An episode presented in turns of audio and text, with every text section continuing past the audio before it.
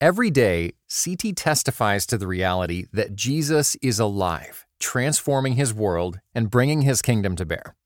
Jesus transforms, CT equips. Make a gift to our nonprofit ministry with a gift of $20 to provide 150 more people with redemptive storytelling, global perspective, and thoughtful podcasts. Give now at morect.com/equip.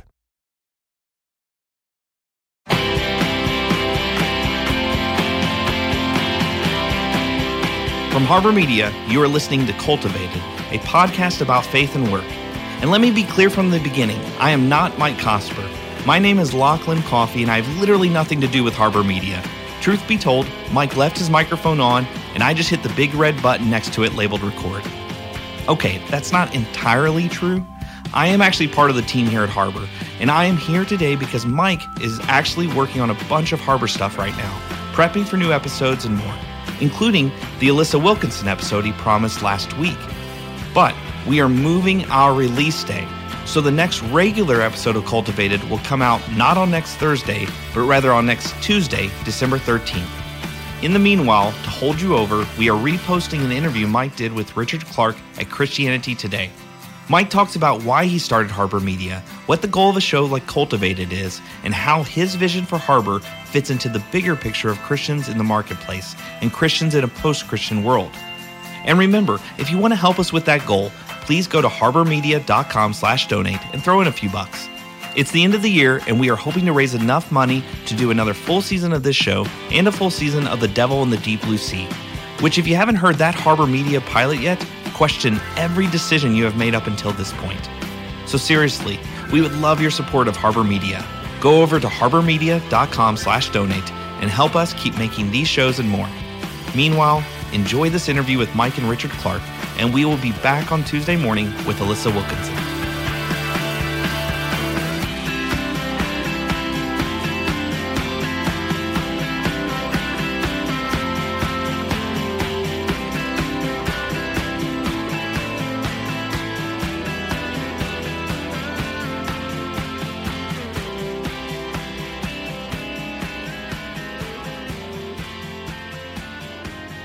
I remember sitting in an interview with the reporter, and somebody asked him point blank, "Hey, are you going to make this whole story about how we're evangelicals and you know we have traditional views about sexuality?" And he was like, "No, no, no, no, no, no. I wouldn't do that to you." And the the front page of the newspaper said, uh, "They're young, they're hip, and they think it's a sin to be gay."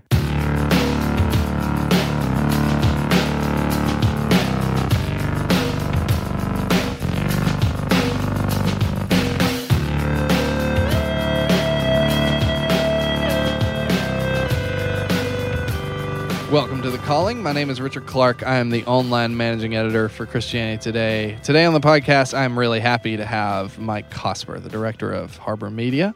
Harbor Media has actually been responsible for two new podcasts that are out there. You can go subscribe to them now.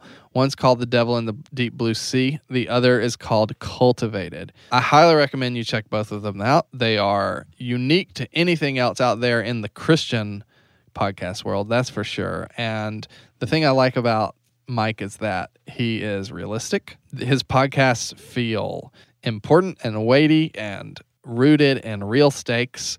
The first episode of The Devil in the Deep Blue Sea sort of explains why that is. And then Cultivated is just like a lot like this podcast. In fact, it's stories of real people sort of working out what and how they're going to do in their lives. So it's mainly focused on faith and work. A little different from this show in certain ways I'll let you discover, but I highly recommend checking it out. I talked to Mike in particular about cultural engagement, about the arts and imagination, and I really enjoyed it.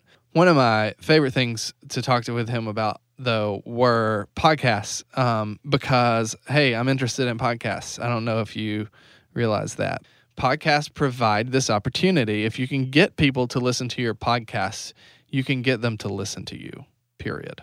Right? That is one thing that I, this is why I was inspired to sort of create Christianity Today podcast because it creates a posture in the person who is consuming it that is, I think, definitely different than the web browser, the person who's browsing the web, and um, possibly uh, markedly different than a reader or a, a person watching a film, though I think pretty similar. There's definitely like a, a sense in which they are a captive audience. It's a really intimate thing, and hopefully over time, you, your listener sort of gets to know you and assume assume the best about you and that sort of thing. Um, I know I've had that experience with podcasts myself, and so that's why I love making them and I love listening to them. Anyway, we talked about a lot of other things. I'll give you a heads up in the next, uh, not next, but in the March issue of Christianity Today, we've got a really good, big deal cover piece on how Christians should engage culture. And I think it's, uh, you know, that conversation has changed.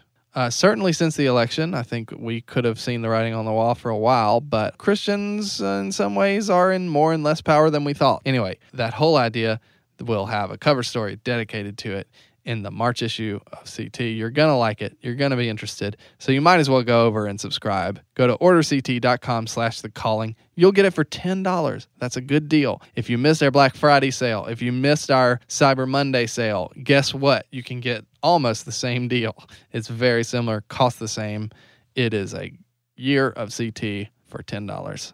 And if you do subscribe to CT, you'll be supporting thoughtful, essential journalism, which is ever more important these days. And you'll be helping us to continue to produce episodes of The Calling every week. Here's the interview with Mike Cosper. I hope you enjoy it.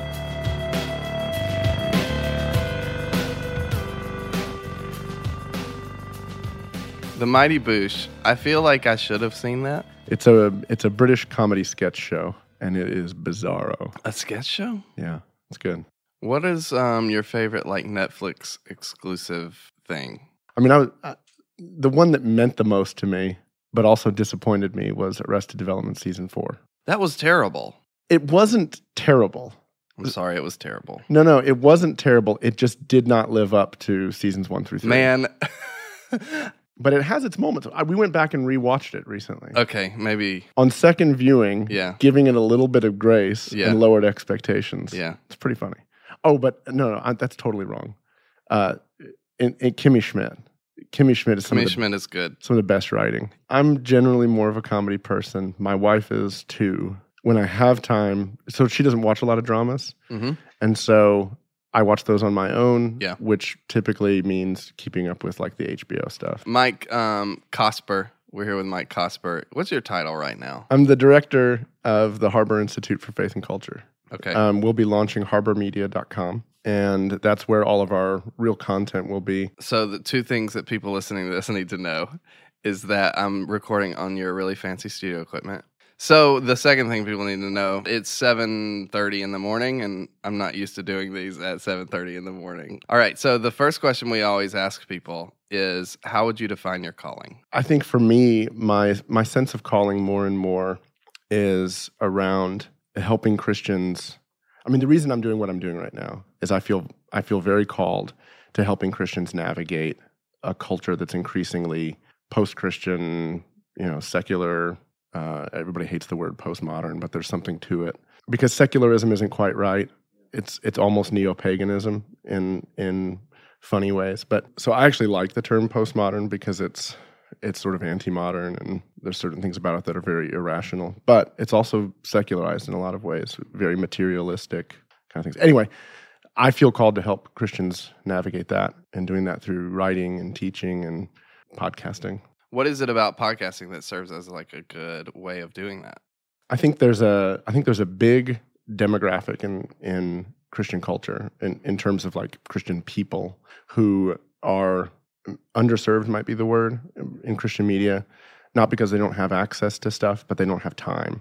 Um, so they're not, you know, as we've looked at like Christian Christians in the marketplace in particular, um, we kind of hear these consistent themes: limited time, don't have time to read a lot of stuff. It's hard to find stuff that really applies to to them. Um, but then they listen to a ton of podcasts. They listen to you know all the NPR shows and Gimlet Media. Uh, And if they do have time to read, they go to sites where they know exactly what it is they're going to get. So it's often stuff related to their work, whether it's CNN or Wired or you know Fast Company or whatever whatever that might be. So anyway, so podcasting for us feels like a a window, uh, an open door to try to attract folks like that and to speak directly into the world of Christians who are in the midst of a, a marginalizing, pressured place. Yeah, you're someone who's written a lot about story and art. And um and what so what role does that have in what you're doing now? The way to the heart and the way to real life change is through the imagination and is through story. And so I'm less interested in, you know, and this this might be sort of taken as a sin in evangelicalism, but I'm less interested in kind of didactic teaching and more interested in uh, storytelling because I think I think I think storytelling is way more identifiable. And so when we talk to people about faith and work, it really comes down to I mean, I start every interview with tell me how you grew up, tell me what your family's like, and sort of tracing tracing people through how they I mean, this is probably in a similar way to what you're doing, how they found themselves in their vocations and how they found themselves to be passionate about the things they're passionate about. Somebody, I don't remember who it was, I've heard it a million times, but somebody said all theology is autobiography in some ways. And I think all vocation is really oftentimes determined by things that happen when we're young. And so I think that's identifiable for people in the marketplace. And I think there's a lot of anxiety in the marketplace around calling. And so by telling stories, I think that helps. Likewise, one of the other shows we're going to launch this fall, probably later in the fall, is called The Devil in the Deep Blue Sea. And that'll be a, a much more sort of high production, almost like a documentary style, you know, This American Lifestyle show that tells the stories specifically of Christians experiencing either marginalization or of cultural phenomenon that show you know what Comment Magazine calls like the cracks in the secular. Again, I think storytelling is a is a much better way to help people understand because it gets it gets to the heart faster and it also it's just it's just illustrative. It's just like giant illustrations. Do you think this is something I think a lot as a person who does a similar type thing with this podcast? Do you think there's a danger in talking about theology as personal narrative as story?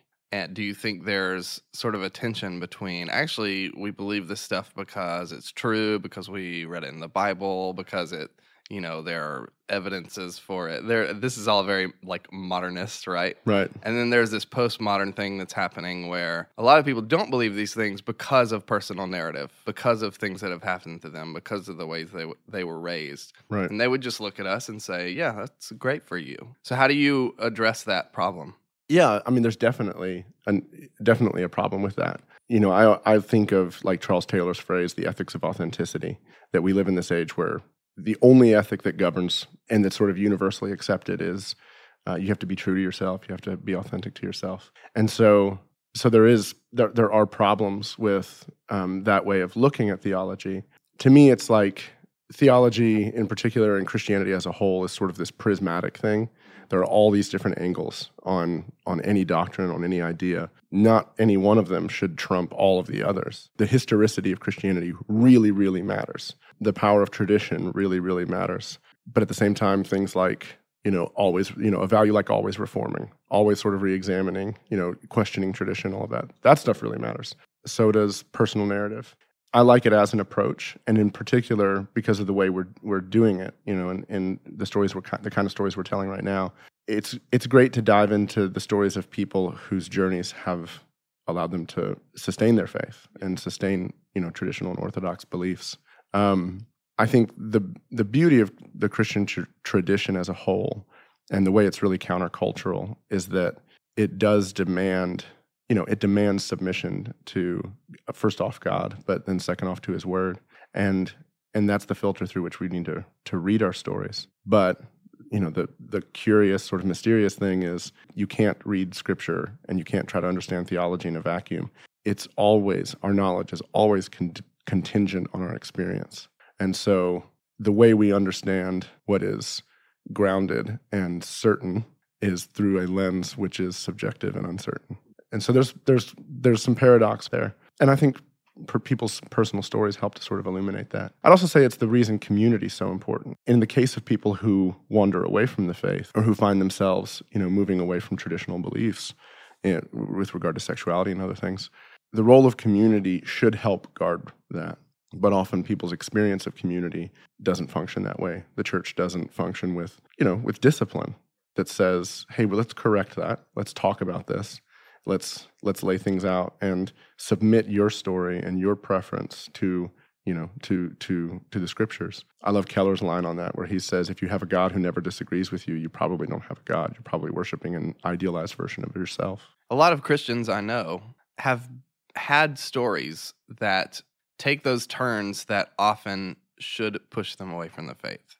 They have moments that have evidence, personal narrative sort of evidence against their faith. So things that have happened to me, things that have happened to a lot of people you're interviewing, like a lot of those people shouldn't be Christians in terms of the tendency of the age, right? They should have come into into those moments and said, I am clearly not cut out for this. But something sustained them. And that's what intrigues me about those stories. Like, what was it?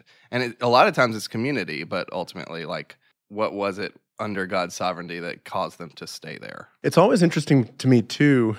I can think of two right off the top of my head, but it's always interesting to me uh, as we've done some of these interviews when you hear somebody who's like, I grew up, you know, the youth group kid, sort of the president of the youth group. I did everything. I was at church all the time when I was a kid. The super popular narrative right now with millennials and with, you know, Gen Xers or whatever. I mean, I, I feel like last year there were probably six memoirs published that sort of told that story. I was the youth group kid, and now I'm not. Yeah, yeah, yeah, yeah. and so it's always it's always refreshing to me to hear somebody say, "I grew up in a Christian home. I was raised in the church, and I am so thankful for that. You know, my faith in God has not wavered. You know, sure, I've been through hard times, but I still, I'm still thankful for that. And I still believe that, which gives me hope as a parent that, like, well, maybe, maybe trying to educate my kids and immerse them in the world of the kingdom of God isn't going to backfire on me and they're going to write some memoir about how much they hate me and my, their upbringing when they're 30. yeah, yeah, yeah. So, when was it that you became aware of this calling? one of the shows we're developing for for this fall tells some of that story and it it started for me in probably about 2008 sojourn where i'd served as a pastor where i still attend church. Sojourn had launched a an art center in 2006 and it was a music venue and art gallery space and studio spaces. And for about two years things went really well. The city really we, we had great partnerships in the city and you know it was a common good effort. Weren't necessarily showing christian art or hosting Christian bands, but it really was a way to sort of open the doors to the community and say, hey, what we have as far as resources we want to share and et cetera. So, you know, we partnered with the local public radio station. We brought in all these shows. And then about two years in, local weekly newspaper did a story on us. This reporter spent a few days with us and and and we just had a bad feeling, you know, because it's a super lefty uh, it the Leo? It was the Leo, yeah, yeah, yeah. super lefty paper. And I remember sitting in an interview with the reporter, and somebody asked him point blank, "Hey, are you going to make this whole story about how we're evangelicals and and you know we have traditional views about sexuality?" And he was like, "No, no, no, no, no, no, I wouldn't do that to you." and uh, and we were, you know, we were suckered. And the, the front page of the newspaper said, uh, they're young, they're hip, and they think it's a sin to be gay. How does Sojourn square its, you know, progressive image with its regressive ideas? So two thirds was about how you're young and hip. That's the good news. That's the good news. and the, I mean, it was just a skewering. It was just an absolute skewering of us. And what it did was it didn't send our partners away. The radio station stuck with us, different people stuck with us, but it it it woke up the activists in the city. And what they did was they would they would begin whenever we booked an artist, they would direct their protests at the artist. Don't play there. Don't play there. You know, they're bigots. They they hate gay people. Uh, they're just proselytizing all this all this stuff that just was not true. And and if you ever came to a show at the 930, the the art center, you knew it wasn't true. But after about two years of them spamming the people that we would try to bring in, the crowds dwindled and we had to sort of transition away from that kind of an approach to focusing more on Christian art and Christian artists who wouldn't be frightened away from that. And it, it was a it was a big loss. And so for me personally, I ended up having this big uh, a fairly lengthy back and forth in the Leo uh, they where they published you know my letter to the editor and, and a back and forth with the with the reporter. It woke me up to two things. One was I really was passionate about trying to make the case for, and, and, I wouldn't have known this word for it or wouldn't have used this word for it, but, but for pluralism, for we've got to make space in, in culture to disagree with one another. And it woke me up specifically to the fact that for progressives, that's not a good option. Hmm. They're not happy with that. And then the second thing, the second thing it did for me was I think it just stirred a passion in me for these kind of questions and issues that over the years has continued. And, you know, as, as recently as just a couple of years ago, I began to kind of a lot of what I've done related to, to worship uh, as a worship pastor has been this sort of focus on the imagination and the heart and the way that worship needs to be cultivating the affections and be acknowledging the dark side and the tragic side of life. And you do that through beauty, you do that through story, you do that through worship and liturgy. What I began to realize is there needs to be kind of a cultural formation that functions in the same way through storytelling, through, you know, through creativity. And those things have started to come together in the vision that I have for Harbor and for trying to to serve Christians in those ways. The first thing you said, the sort of expectation you had that you would uh, reach out to your community through sort of a pluralistic approach. That's a tension that I think a lot of us don't acknowledge. We want to sort of bear down on one side or the other.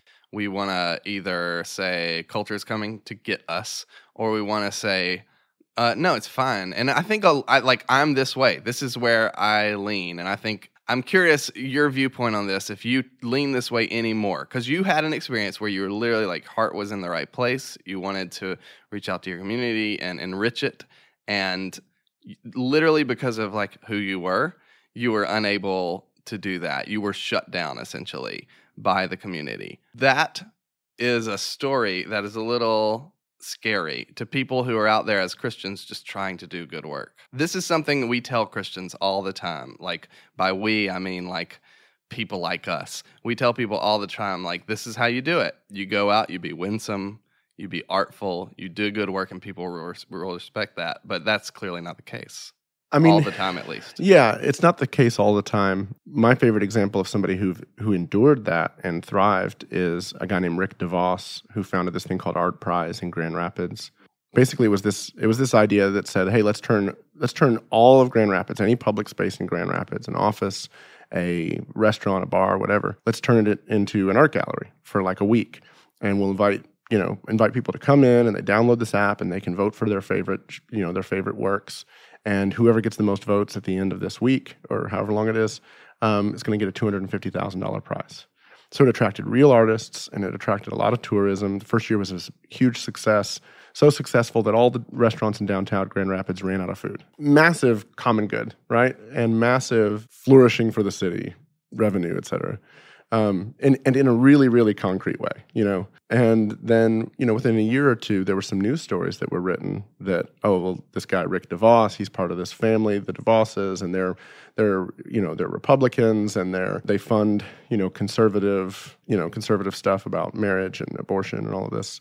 So they're really these bad guys, and this whole art prize thing is just sort of a I, I don't know exactly the the way that it was phrased, but it was it was a hit piece. I mean, there was one in GQ that was very clearly a hit piece and had all this sort of weird conspiratorial stuff about the DeVosses in it. But Art Prize goes on, you know, and and is sponsored by a number of large companies in Grand Rapids who see the good in what's what's there and haven't let the fact that you know Bible believing evangelicals are attached to it or help to found it. So there's there's ways to in, endure this stuff and there are people who come out on the other side of it, you know, and thrive. Um, but I do, th- I mean, it is going to get harder and harder. And if uh, we keep losing ground on religious liberty stuff, on free speech stuff, and things like that, the coercive power of the state can get really frightening. And so, part of the reason I want to do what I'm doing is to is to help. Number one, encourage people stick with it, not just stick with it, but work harder and do better work. And then the other thing is is to wake them up to to the dangers uh, of what it is. Because I think I think the reason Art Prize thrived is there was no questioning how good it was for the city. And so for Christians in the marketplace, there's a lesson there. If you're if you're genuinely contributing to the flourishing of a city and, and a community, it's really hard for people to push you out. And so do good work and work really hard and value the value your city, but also be be aware of of what time it is, you know, and be thinking about, you know, be be concerned and and lift your voice up, you know. I think I think the pressure is going to get to a point where more and more Christians will sort of have to face this point of crisis where they say, do I follow my conscience or do I do I cave to keep things sort of quiet and comfortable for myself? Um, and the more that Christians cave on their conscience, which is happening all the time,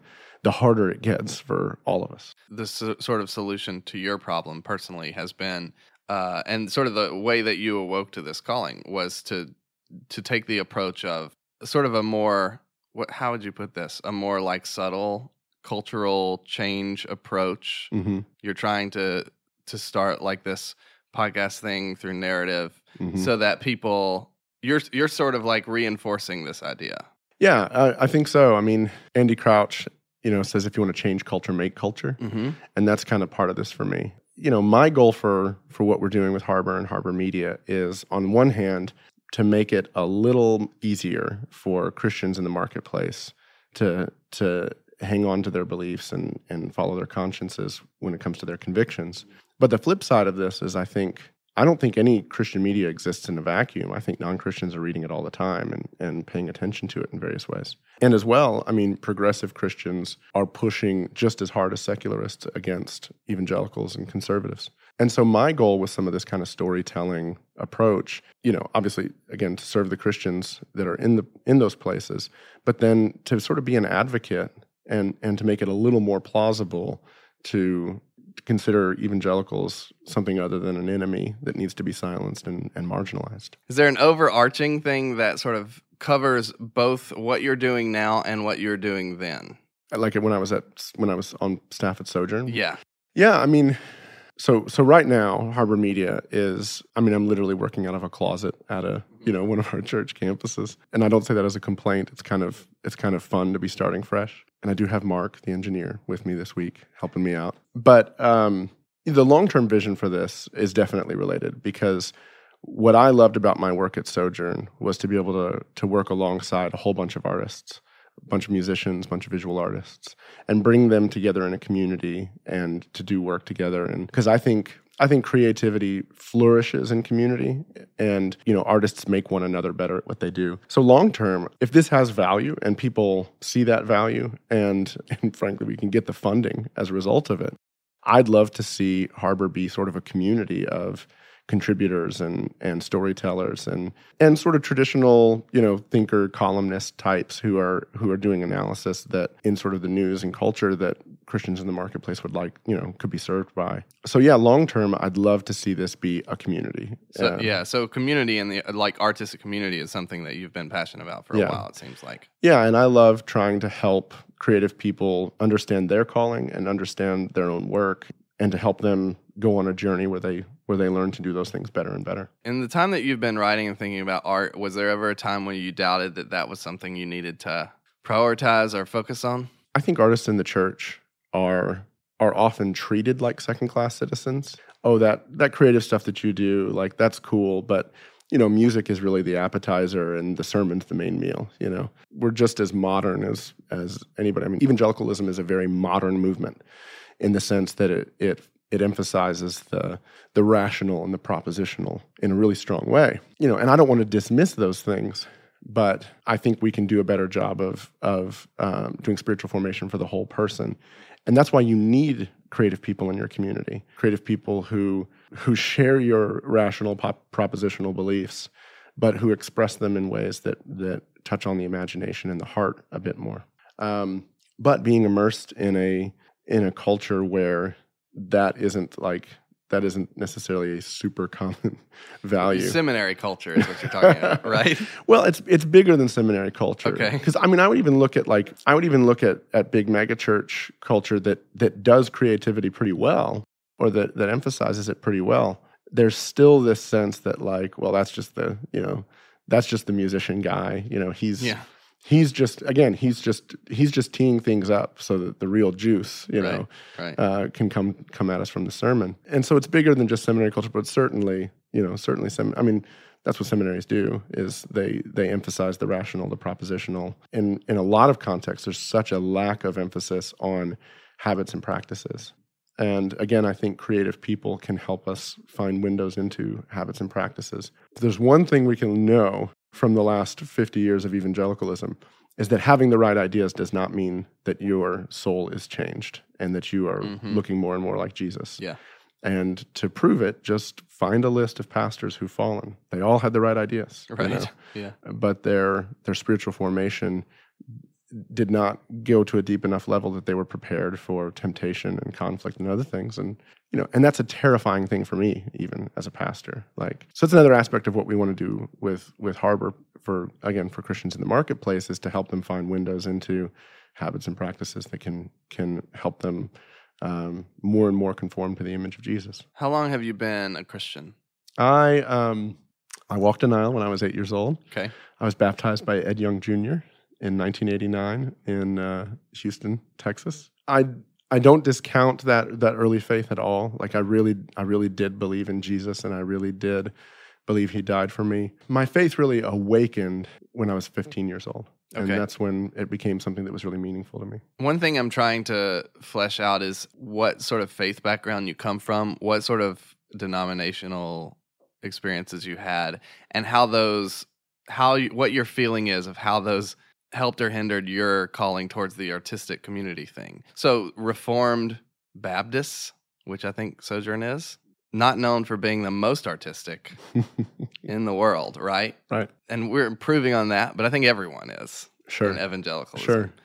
Yeah, I mean, I didn't. I didn't grow up a Reformed Baptist. Um, Mm-hmm. We were my my family were we were definitely Southern Baptist when I was little. Yeah. Um, when we moved to the Louisville area in uh, around 1990, uh, some, somewhere around there, um, my parents looked for an SBC church because that was their their value and their tradition, but didn't find a didn't find a home um, in one, and so we ended up joining a non-denominational Christian church, and again around that that that age when I was about 15, um, I got really invested in in a couple of different ministries at that church, the youth ministry and the music ministry.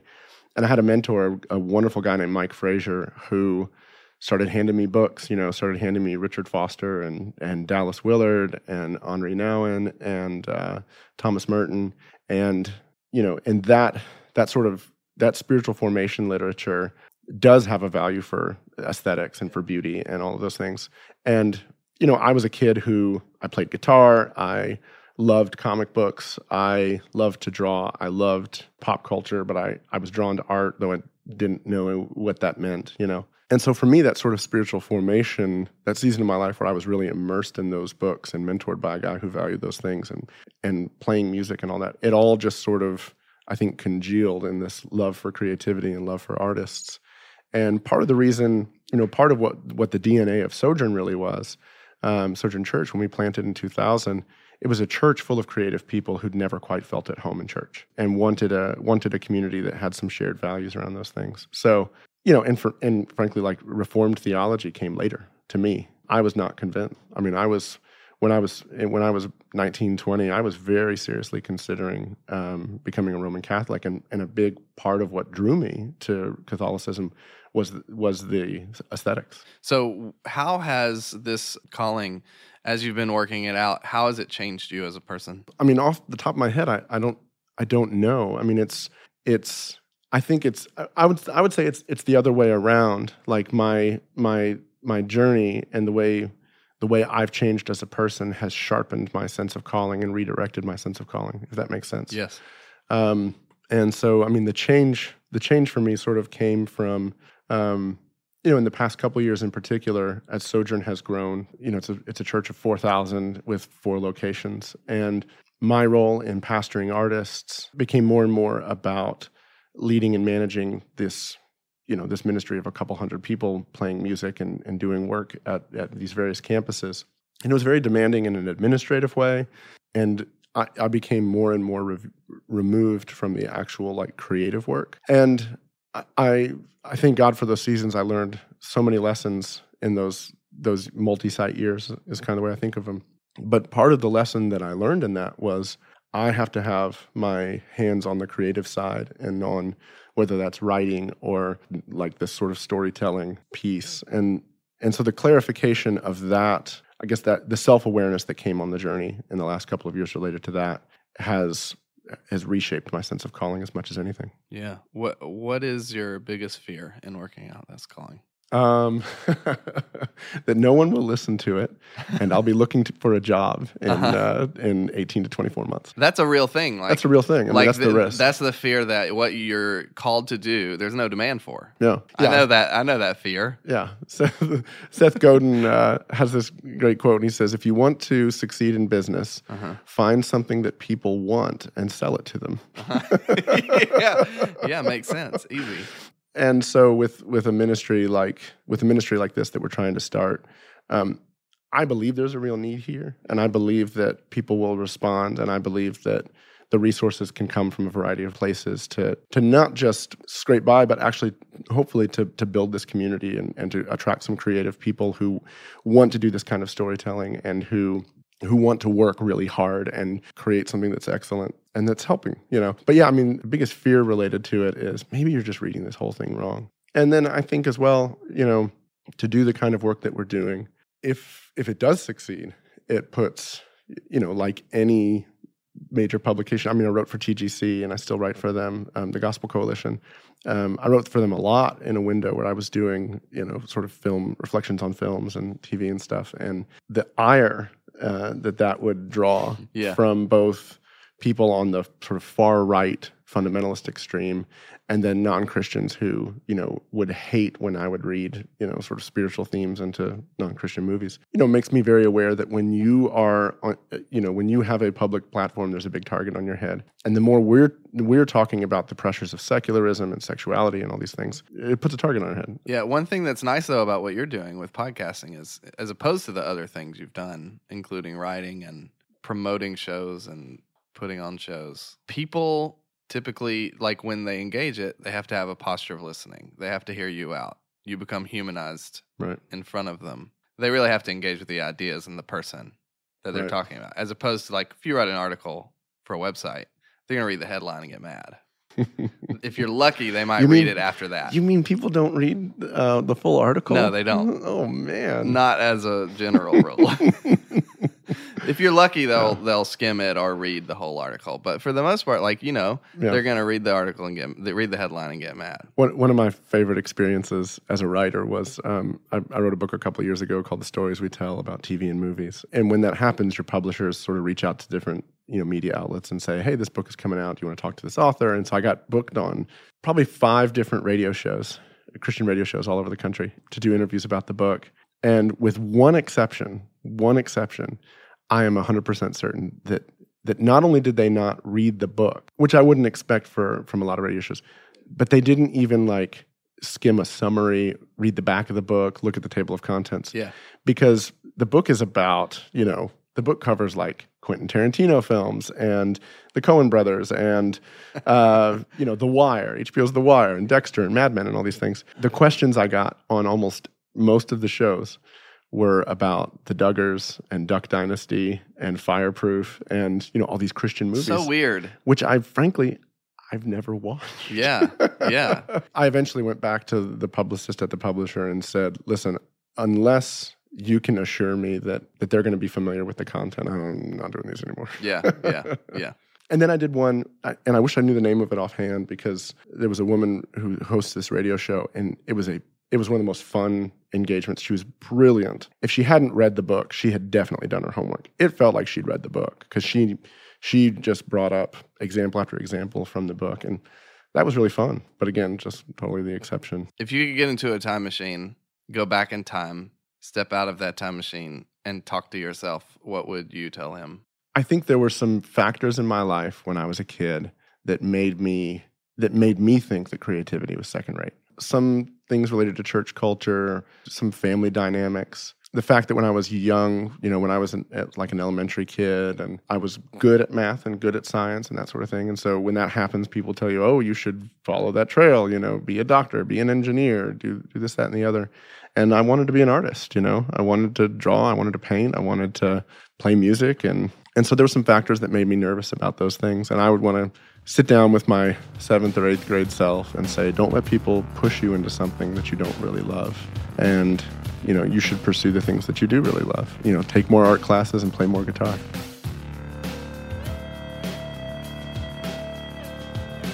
You've been listening to The Calling. Mike Cosper is the director of Harbor Media, which has produced two new podcasts that you should go and check out. The Devil in the Deep Blue Sea is the name of one, and Cultivated is the name of the other. You can follow Mike Cosper on Twitter at Mike Cosper. Remember to rate and review the show on iTunes. I can't stress this enough. It's really helpful.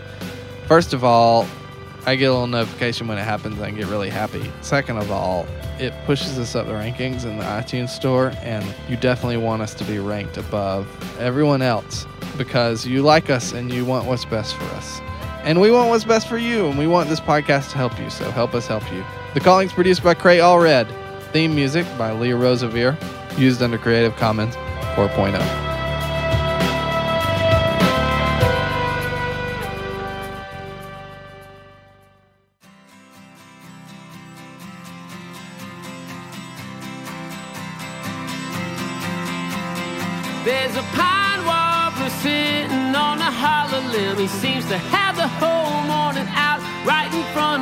And everything he sings from the branch that he's sitting on, it seems to hush the leaves and the colors all around. Now, first he sings and then he goes.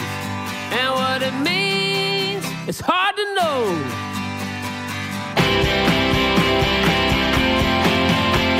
Okay, if you're still there, I'll say it one more time. Go to harbormedia.com slash donate and help us out. Mark Owens did some additional engineering on this episode. Our theme song is by Roman Candle. Special thanks to me. Cultivated will be back on Tuesday.